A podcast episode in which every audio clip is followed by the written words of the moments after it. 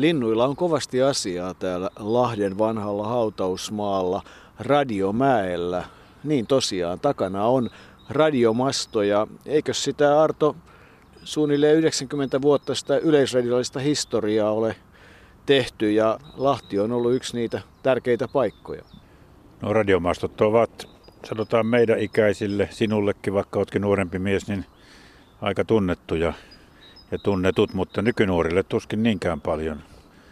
Ja täällä on radiomuseo sitten, jossa voi kyllä käydä tutustumassa tähän radiotoiminnan alkuaikoihin. Ja ovathan nuo mastot aika semmoinen hyvä maanmerkki Lahdelle, mutta monelle nuorelle varmaan aika tuntematon paikka. Ja tuntematon on se henkilökin nuorille, joita olemme täällä tapaamassa, eli Mauri Moukari Leppänen, lentopalloilija, jos ei Jumalan armosta, niin ainakin jostain armosta. Hän oli kova iskiä, kova torjuja, hyvin omaperäinen, voimakas persoona.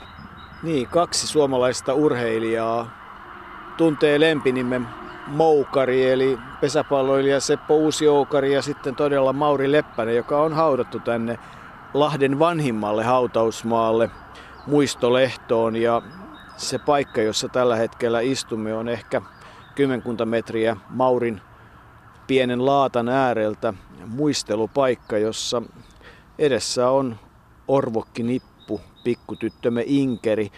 Mutta Lahdessa on oltu hautausmailla jo parinkin otteeseen. Täällä niitä on useampia, eikä oikeastaan Mauri Leppäsen juuret, nehän eivät ole Lahdesta, vaan tuolta Pohjanmaalta. Toho Lammilla hän syntyi 30. päivä huhtikuuta 1955 ja ei 60 vuotta ehtinyt elää, kun sairaskohtaus sitten lopulta vei 14. marraskuuta 2014 täällä Lahdessa, mutta siihen mahtuu mielenkiintoinen matka.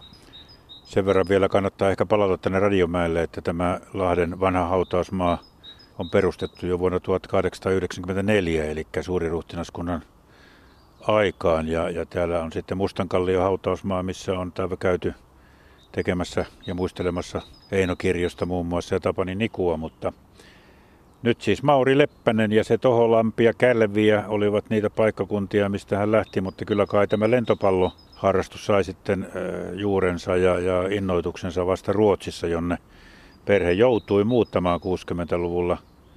Työllisyys Suomessa oli sen verran huono, että Arne ja Vuokko päättivät lähteä poikiensa kanssa Ruotsiin ja tytöt, vanhemmat tyttäret jäivät sitten Suomeen, mutta Mauri ja Erkki lähtivät tuonne Halstaviikkiin tehdasalueelle, jossa oli paljon suomalaisia ja siellä tuo Mauri Leppäsen ja miksei Erkinkin urheiluharrastus sitten varsinaisesti kehittyi.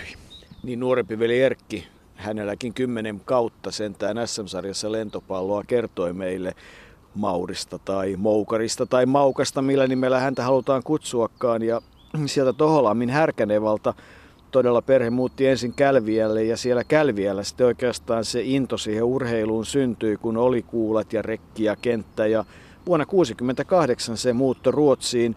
Se oli semmoinen sopeutumisen aika. Maurille se sujui kohtuullisen hyvin, koska hän oppi kieliä ja, ja ennen kaikkea oli siis urheilusta kiinnostunut ja eihän se tietysti hirveän kaukana olisi, että meillä olisi yksi äärimmäisen menestynyt käsipalloilija Mauri Leppänen. Hän pelasi myös käsipalloa, mutta että keihäs kuula, kiekko, Mauri oli semmoinen yksilöurheilija, ne oli tärkeitä ja, ja se Suomi-seura oli sen lentopallonkin kautta tärkeä asia. Isä Arne oli sitä perustamassa siellä Halstaviikissä, jossa siis valtavasti oli suomalaisia kolmivuorotyössä. Mutta siellä iski sitten se lentopallokipin. Niin ja kyllä tuota kun puhuit käsipallosta, niin kyllähän olisi Maurista voinut tulla vaikka keihäheittäjä. Keihäs lensi yli 73 metriä ja pikkuveli Erkkikin taisi heittää sinne 70 tienoille, joten kyllä kättä riitti ja kyllähän se käsi oli sitten se, mistä tuo Moukarin nimityskin tuli.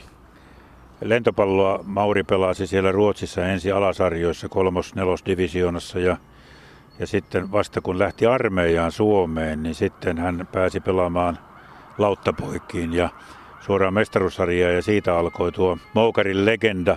Itse olin lentopallomaajoukkueen kanssa kiersin maailmaa silloin vuosina 76-81 ja Mauri tuli hyvinkin tutuksi ja muistan kyllä hyvin, miten vuonna 1976 oltiin Savinin turnauksessa syksyllä Valko-Venäjän nykyisessä pääkaupungissa Minskissä. Silloinhan elettiin Neuvostoliiton aikaa ja sieltä sitten Mauri Leppänen, joka oli 12 pelaajana vasta päässyt tuohon EM-rinkiin. Meillä oli omat EM-kisat vuonna 1977 Helsingissä ja Turussa, niin Mauri oli viimeisenä pelaajana. Montonen, päävalmentaja Heikki Montonen oli valinnut hänet siihen EM-rinkiin ja Savinin turnaus oli sitten ensimmäinen, missä häntä kokeiltiin. Ja siellä hän kyllä oli, ainakin minun kirjoittamien juttujeni mukaan, Suomen paras pelaaja siinä Savinin turnauksessa. Ja jo silloin herätti neuvostoliittolaistenkin huomiota siitä. Hän oli erittäin vahva käsi. Se, se, pallo tuli, se pallo tuli niin lujaa, että Jouni Parkka oli joskus sanonut, että, että jos se olisi osunut, niin olisi saattanut joku vaikka kuolla. Niin kyllä se Platonovin lause, että sen ajan Neuvostoliitto, joka dominoi lentopalloa, että, että Mauri sopisi heidän kuusikkoonsa ja oli kenties semmoinen kovin kolmen metrin hyökkääjä siihen vaiheeseen, niin se ehkä kuvaa hyvin. Kyllähän se valmistuminen sitten Uppsalasta kemian insinööriksi, Norteliassa hän koulun aloitti siinä Halstaviikin lähellä ja, ja sitten kun tuli todella armeijaan ja muutti Martinlaaksoon, niin silloin Helsingissä lentopalloa pelattiin Lauttapojissa ja siellä se oikeastaan se mestaruussarja ura alkoi, mutta aika pian sitten Kimmo tarjosi hyvän työpaikan Kemian Salpa Oyssä ja, ja sitä seurasi sitten muutto Hollolaan ja pelaaminen Lahden Kimmossa aikamoisella menestyksellä. Niin, jos palataan vielä noin loppuvaiheisiin, niin Hollola tietysti oli hänen kotipaikkakuntansa sitten niin pitkään, että itse hän olisi halunnut tulla, että tuhkat olisi siroteltu Tiilijärveen, mutta lapset halusivat tämän laatan tänne muistolehtoon, että olisi joku paikka, missä käydä, käydä sitten muistelemassa. Mutta se lentopallo todella, niin sen Savinin turnauksen jälkeen, Savinin turnaus oli siihen aikaan yksi, yksi merkittävimpiä turnauksia tai merkittävimmistä turnauksista maailmassa, niin ei, sitten taas EM-kisoissa Suomen piti menestyä hyvin, mutta eihän se Montosen Heikki Montonen oli valmentajana erittäin hyvä teoreettisella puolella, mutta pelijohtajalla hänellä oli vaikeuksia silloin, kun mentiin tiukoille ja ja omissa kisoissakin voitettiin kyllä muutama ottelu, mutta sitten hävittiin ne ratkaisevat ottelut. Ja silloin Mauri Leppänen ei vielä päässyt oikein Montosen suosioon. Leppäsellä oli yksi huono tai yksi heikkous. Hän, hän oli siis äärimmäisen huono aloitusten vastaanottaja ja kenttäpuolustaja. Hän oli iskiä ja torjuja, mutta tuo muu osa lentopalloa oli vielä vasta sillä niin kuin hakusessaan. Ja EM-kisat olivat sitten kyllä aika, aika vaatimattomat, mitä Mauriin tulee, mutta kehitys kuitenkin jatkuu ja siitä lähdettiin – lähdettiin eteenpäin ja Länsi-Euroopan mestaruuskilpailussa 78 tuli jo hopeaa ja sitten 79 Ruotsissa kultaa ja Mauri Leppänen sai tuon moukari nimen lopullisesti. Hän oli todella pelottava vastustaja verkolla. Ja sittenhän siihen tulivat myös nämä 78 maailmanmestaruuskilpailut, jolloin Leppänen lopullisesti löi itsensä läpi niin, että, että Itäblokin hurjat lentopallomaatkin tiesivät jo kenestä on kysymys. Niin noin pähkinänkuoressa se eh, lentopalloura on suunnilleen sitä, että 298 SM-sarjaottelua Lauttapoissa ja Lahden Kimmossa, muutaman kerran SM hopeaa ja oli hän sitten pelaaja valmentajakin Kimmon aikaan. 171 maaottelua vuodesta 77 vuoteen 85 ja siinä kahdet MM-kisat 78 ja 82 ja kolme TM-kisat 77, 81 ja 83. 81 kisoista ilmeisesti muistat hyvin tappion 2-3 Romanialle ja 83 oli sitten se uran huippu, jolloin valmentajaksi oli jo tullut sitten Kosonen ja Kutila ja, ja Suomi oli DDRssä seitsemäs. Jos palataan vielä 78, jolloin Suomi pääsi maailmanmestaruuskilpailuihin sen takia, kun Jugoslavia oli jäänyt pois jostain Japanin maailmankap-kilpailusta ja se pantiin, pantiin syrjään ja Suomi sai edellisten EM-kisojen 11 maana sai sen paikan. Ja tuota, silloin ensimmäisessä ottelussa vastaan tuli Bergamossa Puola, joka oli voittanut olympiakultaa kaksi vuotta aikaisemmin ja oli ehdotonta elittiä maailmassa. Ja Montonen oli, hänen tarkoituksensa oli säästää Leppäsen iskuja niin, että tuota vasta seuraavassa Meksiko-ottelussa, jota pidettiin tärkeimpänä, Leppänen olisi tullut kentälle, mutta itse Montonen kertoi silloin, kun Suomi oli hävinnyt puolelle kaksi erää. Ja sitten kolmannen erää alkaessa, niin Montonen sai muilta pelaajilta viestin, että nyt se punajapää haluaa kentälle. Ja kun Mauri Leppänen oli semmoinen, että jos hän jotain halusi, niin hän sen kyllä osoitti. Eikä Montosella ollut muuta vaihtoehtoa kuin ottaa Leppänen kolmanteen erään. Ja siinähän muistan, mä muistan kyllä, hän veti seitsemän iskulyöntiä, josta neljä verkolta ja kolme sieltä nykyisen kolmen metrin takaa Puolan kenttään. Suomi voitti sen erään, sen neljännen erän Ja ne, ne seitsemän iskua olivat, kyllä ne pökeryttivät puolalaista, mikä mies tämä oikein on. Ja näin syntyi lopullisesti Mauri Moukari Leppänen, joka, kuten alussa mainitsit, niin Platonofinkin mukaan olisi hyvin mahtunut Neuvostoliiton aloituskuusikkoon. Niin siitä on sitten mielenkiintoista kysyä, että minkälaista oli lentopallo silloin ja minkälaista on lentopallo tänä päivänä. Että, että nyt kun vaihtoa ja kenttäkiertoa tehdään vähän toisella tavalla, niin, niin Mauri olisi voinut tai Maukka tai Moukari olisi kenties voinut erikoistua eri tavalla. Ja, ja kai se niin on, että hän tämän päivän lentopallossa pystyisi täyttämään sen tehtävänsä verkolla ja lyönä vielä paljon paremmin kuin silloin. Ihan varmasti, tänä päivänä pystytään niin kuin kuitenkin peittämään niitä heikompia aloitusten vastaanottajia, tai ainakin pyritään siihen, ja vastustaja yrittää taas. Mutta kyllähän ne syötötkin ovat tietysti tänä päivänä paljon kovempia kuin silloin, mutta kovia ne olivat silloinkin, ja kyllä Suomi, monta kertaa Suomi sortui tiukoissa otteluissa juuri aloitusten vastaanottoon. Plus sitten esimerkiksi siellä Italiassa silloin 78, jos Suomi olisi voittanut Meksikon toisessa ottelussa – niin silloin varmaan Venezuelakin, joka oli heikoin joukkue siinä lohkossa, olisi kaatunut ja Suomi olisi päässyt pelaamaan sijoista 1-8 ja se olisi ollut sensaatiomaista, mutta kyllä siinä Meksiko-ottelussa sitten vaan takkiin tuli, vaikka oli ottelupallojakin Suomella, niin hävittiin 2-3 ja, ja se Montosen pelijohto ei silloin se, tiukoissa paikoissa se ei oikein onnistunut. Sitten Suomi hävisi vielä sen Venezuela-ottelunsakin, mutta silloin pojat olivat jo luovuttaneet ja lähdettiin Venetsiaan pelaamaan – kuten Matti Pulli, mäkin professori sanoisi ynnä muita sijoista, mutta kyllä Venetsiassa Suomi voitti muun muassa USA ja Argentiina, jotka molemmat maat ovat tällä hetkellä, niin kuin Suomikin, ihan maailman huippumaita.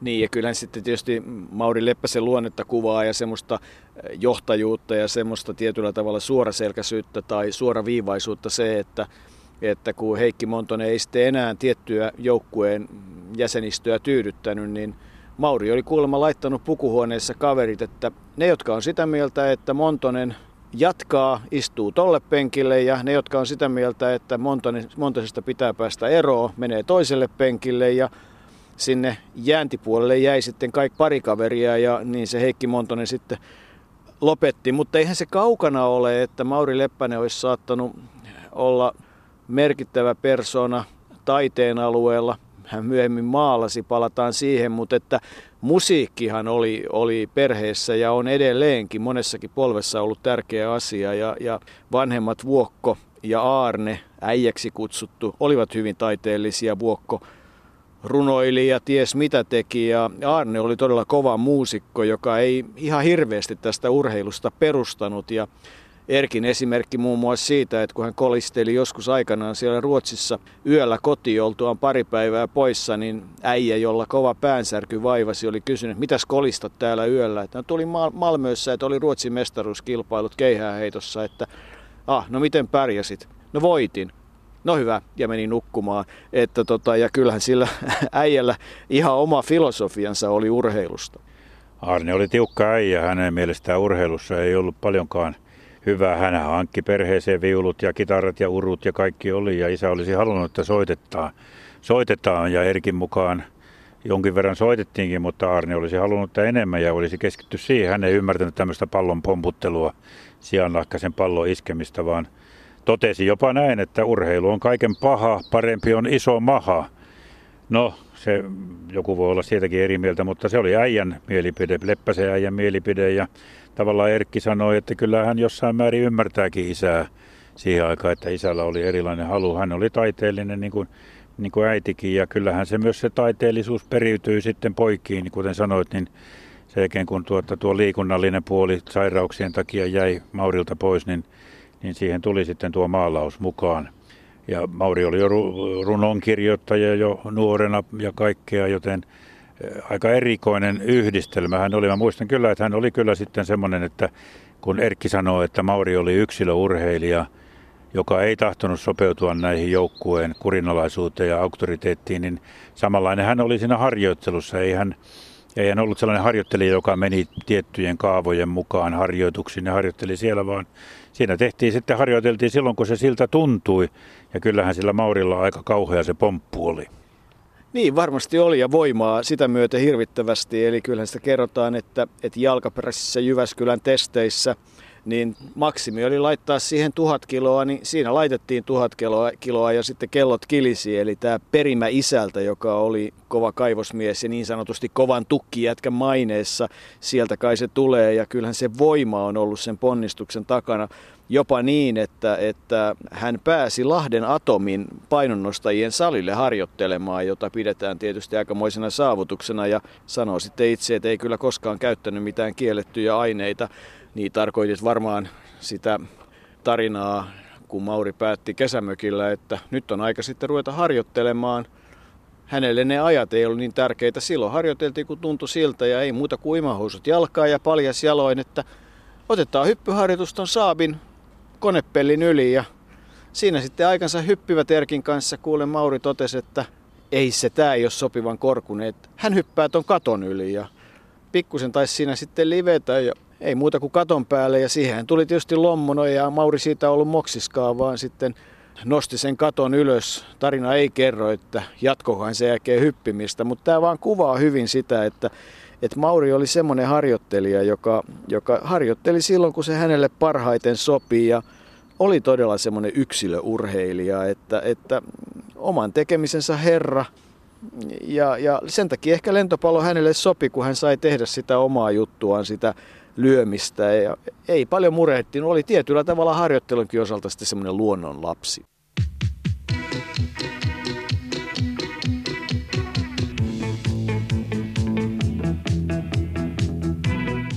Hyvää lauantai-iltaa urheilutoimituksesta. Kansainvälisiä voimiaan ovat tänään mitelleet judokat, painijat ja painonnostajat. Voimistelussa on kisattu Suomen mestaruudesta ja me palaamme vielä Rooman MM-yleisurheiluunkin sen pituushypyn todennäköiseen mittavirheeseen. Nyt siirrymme palloilujen puolelle. Suomen golfjoukkue nousi Ranskan ammattilaisturnauksen kolmantena päivänä kaksi sijaa ylöspäin, on nyt kymmenes. Henkilökohtaisesti paras suomalaisista oli tänäänkin Markku Louhio. Kisaa johtaa Espanja. Pontus Jäntti voitti sulkapallon Grand Grand Prix-kilpailussa Helsingissä Rabbe von, Hertzenin 15-4, 15-2 ja kohtaa huomenna välieräpelissä britti Mike Adamsin. Toisessa välieräottelussa Toni Tuominen kohtaa Ruotsin Jonas Hergordin. Tukholman avoin tennisturnaus lähestyy loppuaan. Tänään pelattiin välierät. Ensimmäisessä välieräpelissä Stefan Edberg ottaa vaivatta voiton Anders Järryydistä kahdessa erässä 6-4-6-2. Osoituksena siitä, millainen tennistaso länsinaapurissamme on, voidaan kertoa, että välieräotteluihin ei selviytynyt yhtään ulkomaalaispelaajaa, vaan kaikki semifinalistit olivat ruotsalaisia. Koripalloilun SM-sarja on taas saatu vauhtiin EM-karsinan jälkeen ja tänään Salon palloilijat hävisi kotonaan Helsingin NMKYlle 77-100. Lentopalloilun mestaruussarjan illan ainoassa ottelussa sarjan hyvin aloittanut Lahden Kimmo aloitti kotiyleisönsä edessä Raision loimua vastaan hyvin. Ensimmäinen erä tuli numeroin 15-11 kotijoukkueelle ja näin kiteytti joukkueen konkari Mauri Leppänen joukkueen vahvat puolet. Vastaanotto lähinnä, vastaanotto ja puolustus. Ja sitten me olemme pyrkineet nopeuttamaan hyökkäystä aika. Loimuna Tommi Puikkonen syöttämässä kolmannessa erässä. Raisio johtaa erää 5-2. Toisessa erässä vierailijat olivat saaneet pelin juonesta kiinni ja kirjasivat sen nopeasti tililleen 15-6, tasoittaen näin yhteen yhteen. Ja tässä pelataan ottelun yhtä pisintä palloa. Jouni Koskela hyökkää sieltä nelospaikalta. Lahtelaiset saavat kuitenkin mainiosti pallon takaisin peliin. Sitten Jussi Jokinen iskee, mutta edelleen pallo pelissä mukana. Ja näin jälleen Koskela sieltä nelospaikalta, mutta Kimmon torjunta ottaa pallon kiinni. Tuulettavatkin siinä lahtelaiset jo, mutta tänne saakka joudutaan odottamaan, kun Mauri Leppänen lyö voitokkaasti ja näin aloituksen vaihto. Kolmannessa erässä pelattiin vielä toinenkin erittäin pitkä pallo ja sen voittamalla Lahden Kimmo nousi vielä tilanteeseen 6-6. Siihen sen peli sitten kuitenkin pysähtyi ja Raision loimu meni erävoittoon numeroin 15-6. Kun neljäskin erä päättyi samoin lukemin vieraille, joutui Lahden Kimmo tunnustamaan tänään Raision loimun paremmakseen erin 1-3. Kun vielä kerron, että ensi viikolla Suomeen ottelukiertueelle saapuva Kanadan jääkiekkoilun olympiajoukkue voitti tänään Norjan 7-1, niin jäämme odottelemaan huomista lentopallon Euroopan kapin peliä ja urheiluruutua täällä TV1. Kiitos seurasta, hyvää illan jatkoa. Ja kyllähän se harjoittelu sitten tuotti myös, tuotti myös tulosta siinä mielessä, että että vuonna 1983 hän suunnisti Italiaan Milanoon ammattilaiseksi ja pelasi siellä kolme vuotta. Ja pelasi hyvin. Valittiin muun muassa ihan parhaaksi pelaajaksi tai parhaiden pelaajien joukkoon useana, useampanakin vuonna sitten kauden päätteeksi. Silloin hänen ensimmäinen vaimonsa Maria ja ensimmäiset kaksi lasta, poika ja tyttö, olivat mukana siellä Italiassa. Marinhan Mauri oli tavannut jo Ruotsissa ja siellä oli solmittu avioliitto ja sitten mentiin Italiaan. Italiaan Mauri halusi myös parhaan kaverinsa, eli pieksämäkeläisen poliisin Jukka Savion mukaan ikään kuin seuraksi, että olisi joku, jonka kanssa jutella, vaikka hän itse kyllä pärjäsi kielellisesti hyvin eri puolilla, oppi nopeasti uusia kieliä. Taisi puhua jollain tavalla hyvin, aika hyvinkin viittä eri kieltä. Savio Jukka sinne tuli, mutta Jukka ei ehtinyt olla kuin kaksi ja puoli kuukautta, kun harjoituksessa juoksi sitten jalkansa siihen vajeriin, joka, joka tuota, pitää näitä lentopalloverkkoja pystyssä kentän ulkopuolella ja loukkaantui niin pahasti, että, että tuota, ammattilaisura jäi siihen ja Mauri jäi yksin pelaamaan Italiaa, mutta menestyi siellä todella erinomaisesti. Kyllä tuo torjuntakyky ja tuo iskukyky niin ja, ja muukin tietysti kenttäpelikin oli jonkun verran kehittynyt, niin se herätti huomiota. Italian liiga oli siihen aika kova liiga, niin kuin se on tietysti vieläkin. Ja menestyminen siellä, niin kyllä voi sanoa, että silloin on ollut aika lähellä pelaajana laji huippua. Niin, se oli kaiken kaikkiaan mielenkiintoinen proseduuri. Mauri joutui silloin tekemään tietysti aikamoisen ratkaisun, että, että hän joutui sanoutumaan irti siitä työpaikastaan, pohti pitkään, että kannattaako lähteä, mutta kuitenkin kun ne rahat markka-aikana puhuttiin selkeästikin kuusnumeroisesta summasta, niin kyllähän sinne sitten toisaalta halusi lähteä ja varmaan se kokeileminenkin parhaiden joukossa kiinnosti ja ne kolme kautta Casio Milanossa ja Enerings Milanossa, niin että ensimmäisen kauden jälkeen Gazzetta dello Sport todella rankkasi kolme kovinta pelaajaa, jotka olivat järjestyksessä yhdysvaltalainen Tim Howland ja sitten Mauri Leppänen ja Jouni Parkkali. Eli, eli kyllähän se oli, perhe oli siellä vielä mukana ja, ja sitten sieltä Suomeen tullessa Mauri lähti yksityisyrittäjän uralle, mutta silloin edettiin 80-luvun loppua ja, ja se on sitten ollut semmoinen aikakausi elämässä, johon sattuu hänen elämässä aika paljon. Tulee avioero, hän tapaa seuraavan ystävänsä Kristiina Helanderin, Tiina Tiikerin, jonka kanssa sitten syntyy kaksi lasta, muun muassa Johannes Leppänen, tänä päivänä kova ja arvostettu muusikko, mutta lama-aika iskee siihen kemian, pieneen kemian firmaan ja syntyy vaikeuksia. Talo pitää myydä ja tulee muutto Hollolaan ja, ja se elämä lähtee niin kuin väärään suuntaan, huonoon suuntaan, näin se Erkkivälikin siinä vaiheessa – kuvaa. Ja sitten tietysti kun siihen mukaan tulee tämä sukurasitus eli ykköstyypin diabetes ja muut sairaudet, niin voi sanoa, että, että Italian ajan jälkeen se elämä ei ole sitten ollut pelkästään ruusuilla tanssimista. Ei se ollut. Kyllähän sieltä varmaan sieltä Italiasta kuitenkin jonkun verran rahaa jäi sitten loppuelämää varten, koska ansiot lienee olleet kuitenkin markoissa laskettuna kuusinumeroisia, eli 100-200 000 kaudessa sai, sai sen ajan ammattilainen, hyvä ammattilainen. Ei onneksi liiroissa, vaan markoissa.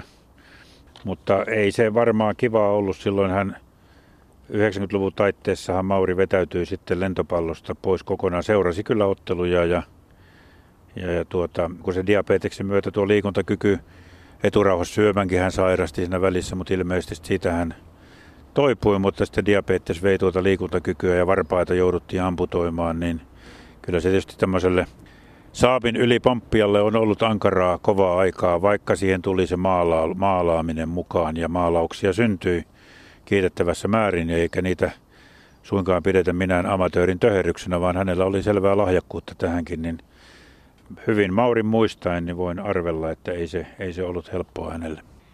Niin, sitä, vielä siitä isästä, mikä minusta on hauskaa, on se, että se isän suhtautuminen urheiluun ei ollut erityisen kiinnostunutta, että kerran kai hän oli lomallaan Lahdessa käynyt ottelua katsomassa, eikä sitäkään ihan loppuun asti, ja kun Mauri sitten lähti Italiaan, niin oli isästä kommentoinut, että, että sun kuvia on ollut lehdessä jonkun kerran, että, että noteerasi tällä lailla, mutta että kovasti tietysti isä olisi toivonut, että se musiikki olisi vahvemmin ollut elämässä mukana, mutta todella minkälainen hän sitten perusluonteeltaan on ollut, että hänestä kerrotaan suoraselkäinen, johtajatyyppi, yksilöurheilija, ei pitänyt auktoriteeteista, ei kuunnellut ketään ja, ja minä teen niin kuin lystään, joka liittyy vaikka siihen maalaamiseen. Että et kyllä kai se on semmoinen tämmöinen vahva persona, joka aina oli valmis neuvomaan, mutta ei kysellyt ja, ja oman tiensä kulki. Ja tunnistatko näistä, kun Maurin hyvin tunnet? Joo, kyllä hän oli, hän oli oman tekemisensä herra, näin voitaisiin sanoa. Eli hän määritteli sen, mitä hän tekee ja milloin hän tekee. Ja voidaan sanoa, että jos hän, hän, hän tietysti teki tämän huippuurheilijalle joskus ehkä vääränkin liikkeen, eli keskittyi hyvin voimakkaasti niihin vahvoihin alueisiinsa, eli tähän lentopallossa tähän iskemiseen ja, ja tuota, torjuntaan. Jos hän olisi määrätietoisemmin vielä kehittänyt sitä muuta osa-aluetta, koska sanotaan siinä 80-luvun alussa tuo kenttäpuolustus tuli entistä merkittävämpään osaan lentopalloa ja kansainvälistä lentopalloa ja miksei kotimaassakin. Ja, ja tuota, kyllähän siinäkin kehitystä tapahtuu, mutta ehkä hän olisi ollut vielä monipuolisempi, vielä parempi, mutta maineensa hän on luonut siinä sillä sanalla, joka on hänen lempinimensä, eli moukari.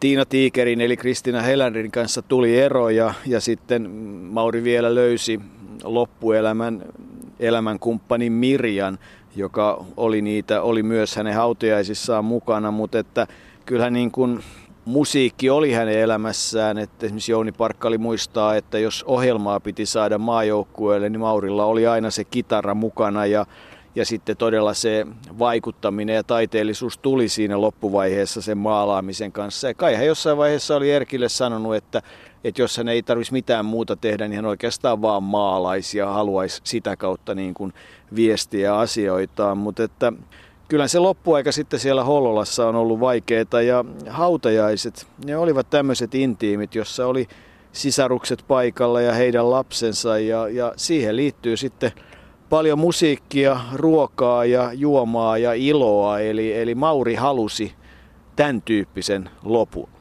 Niin, siellä oli vaan sisarukset ja, ja Mirja tämä viimeinen elämänkumppani. Eli edelliset puoli, puolisot eivät ole hautajaisissa eikä, eikä ollut myöskään pelikavereita, vaan siellä sitten läheiset pitivät hauskaa, niin kuin Erkki sanoi, että muisteltiin Mauria. Ja kyllähän Maurissa paljon muistelemista olikin. Ja sitähän Mauri oli itse toivonut, että – että tuota, häntä muistetaan hyvien ja mukavien asioiden kautta, eikä, eikä, eikä tehdä siitä suurta surutyötä. Surutyö tulee aina automaattisesti, mutta se vaatii rohkeutta tietyllä tavalla myös muistella sitten aina iloisena vainajaa, mutta siihen meidän pitäisi mielestäni pyrkiä. Kyllä se ihmisen elämä, jokaisen ihmisen elämä on kuitenkin ollut sellaisen tarina-arvoinen, että kyllä siinä pohtimista ja muistelemista myös myönteisessä mielessä löytyy. Maurihan oli vielä lopussa sitten kovin aktiivinen muun muassa sosiaalisessa mediassa ja hänen viimeinen Facebook-päivityksensä taitaa olla, että elämä on kiverä ja kovera kuin pukin sarvi ja kyllähän se Maurin elämä, ei sen varmasti ihan helppoa siellä Ruotsissa ollut, sitten kuitenkin kouluttautuminen, hyvä ammatti, hyvä lentopalloura, mutta sitten ne vaikeudet ja kyllähän siinä lopussa sitten monellakin tapaa se työura myös osittain alkoholin takia meni. Että niitä murheita kasaantui niin paljon, että, että se loppu oli sitten hänen elämässään vaikea. Ja ei todella 60 vuotta ehtinyt täyttää, kun 14. marraskuuta Mauri Leppäsen elämä sitten lopulta sammui siihen sairaskohtaukseen. Mutta että kyllähän merkittävän jäljen on jättänyt eurooppalaiseen ja suomalaiseen lentopalloon. Moukarin isku oli pelottava. Hän itse määritteli asian näin, joka oikeastaan kuvaa aika hyvin sitä, sitä tuota, että miten hän halusi olla oman tekemisensä herra. Hän on sanonut haastattelussa näin, että olin tehokas ennen kaikkea siksi, koska pystyin lyömään paikasta kuin paikasta. En tuntenut ollenkaan huonoja passeja, kaikki kävi. Ehkä tähän on hyvä päättää täällä Lahden vanhalla hautausmaalla Radiomäellä. Rauhallinen rinnepaikka on Mauri Leppäsen viimeinen leposia.